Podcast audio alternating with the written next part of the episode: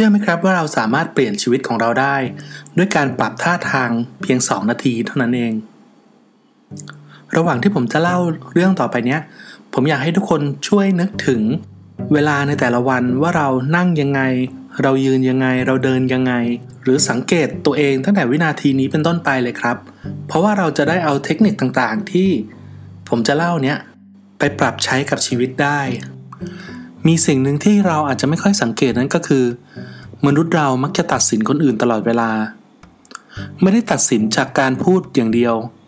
เรายังตัดสินผู้อื่น ด้วยภาษาทางกายต่างๆ ที่เขาแสดงออกมา หรือเรียกว่าอวัจนภาษา เราตัดสินว่า เราจะคุยกับใคร จะคบกับใคร จะรับใครเข้าทำงาน จะเป็นเพื่อนกับใคร จะรักกับใคร และอวัจนภาษาหรือการแสดงท่าทางต่างๆ นั้น สามารถบอกอะไรได้มากกว่าคำพูด อย่างในอาณาจักรของสัตว์ ที่มักจะแสดงท่าทางเพื่อบ่งบอกว่าตัวเองเป็นจ่าฝูง หรือแม้แต่ปลาปักเป้า ที่พยายามพองตัวให้ดูใหญ่เพื่อข่มขวัญศัตรูนั่นเอง หรือแม้แต่มนุษย์เอง ที่มักจะแสดงท่าทางต่างๆ ออกมาเมื่อได้รับชัยชนะ ลองนึกภาพของคนที่วิ่งเข้าเส้นชัยที่ยกมือสองข้างเป็นรูปตัววีดูสิครับ มันเป็นการเปิดเผยเป็นการแสดงออกถึงพลังอำนาจ หรือลองนึกภาพ ถ้าสมมติว่าเรากำลังโดนเจ้านายดุเราอาจจะทำตัวให้ดูเล็กลง เราอาจจะเคยเห็นภาพประมาณนี้อยู่บ่อยๆ ใช่ไหมครับ ทีนี้เมื่อท่าทางของเราสามารถบ่งบอกได้ถึงความรู้สึกข้างในในสถานการณ์ต่างๆแล้ว เรามามองกลับกันดูไหมครับ ว่าเราสามารถใช้ท่าทางต่างๆ เนี่ย เปลี่ยนอารมณ์เปลี่ยนความรู้สึกภายในของเราได้ไหม มีงานวิจัยทางวิทยาศาสตร์ เกี่ยวกับด้านจิตวิทยาของศาสตราจารย์ดาน่าคานีแล้วก็ศาสตราจารย์เอมี่คัดดี้ที่มหาวิทยาลัยเบอร์กลีย์นะครับ เขาทำการศึกษาว่าพฤติกรรมต่างๆ ของเราเนี่ย จะทำให้เรารู้สึกมีอำนาจมากขึ้นได้ไหม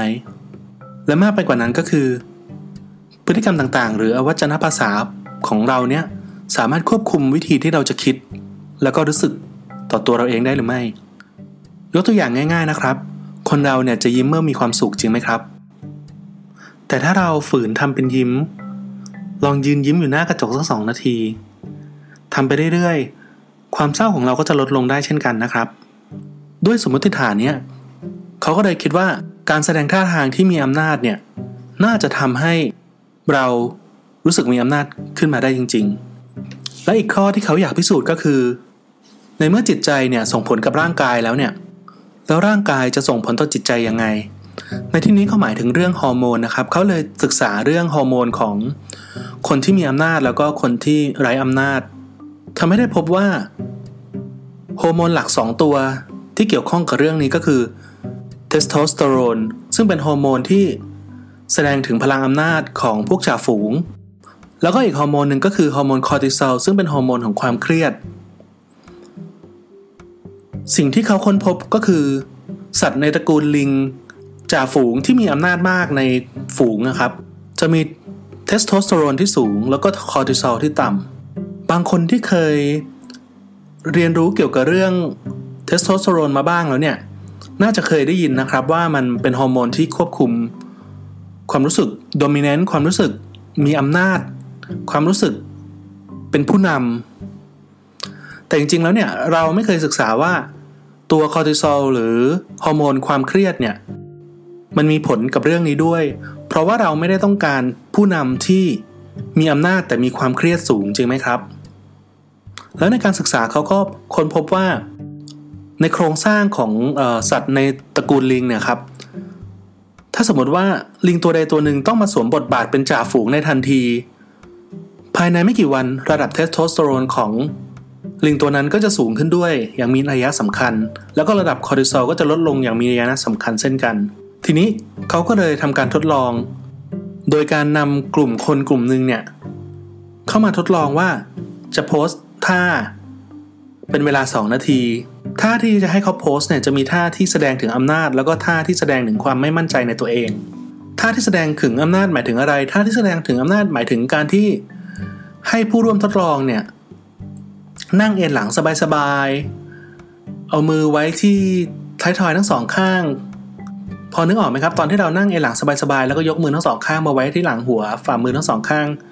ไว้ที่หลังท้ายทอยเรา ประสานมือเข้าด้วยกัน หรือว่าเป็นท่ายืนที่ ยืนเท้าสะเอลเหมือน Wonder Woman นนะครับ แล้วก็ท่าที่ทำให้ดูไม่มั่นใจเนี่ยก็จะเป็นท่าที่ให้คนนั่งห่อตัว ให้คนนั่งกอดอก ให้คนทำท่ากังวลใจโดยเอามือแตะที่หลังคอของตัวเองข้างหนึ่งเพื่อให้รู้สึกเหมือนกำลังป้องกันตัวเอง แล้วก็แบ่งสองกลุ่มเนี้ยออกมาโดยที่ทั้งสองกลุ่มเนี้ยจะไม่ไม่เห็นกันและกัน ทีนี้เขาก็จะเก็บ ตัวอย่างน้ำลายของทั้งสองกลุ่มนี้ทั้งก่อน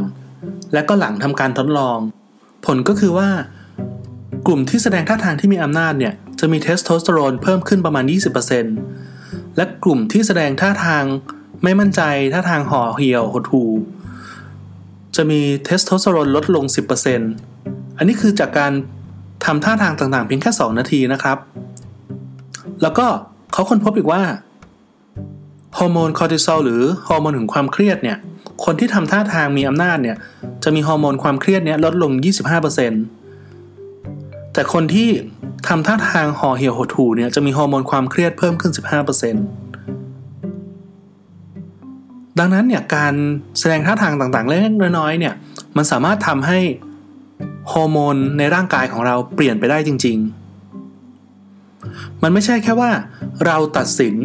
ผู้คนจากท่าทางและการกระทำแต่เราเองเนี่ยก็ตัดสินตัวเราด้วยท่าทางของเราเองด้วยเช่นกัน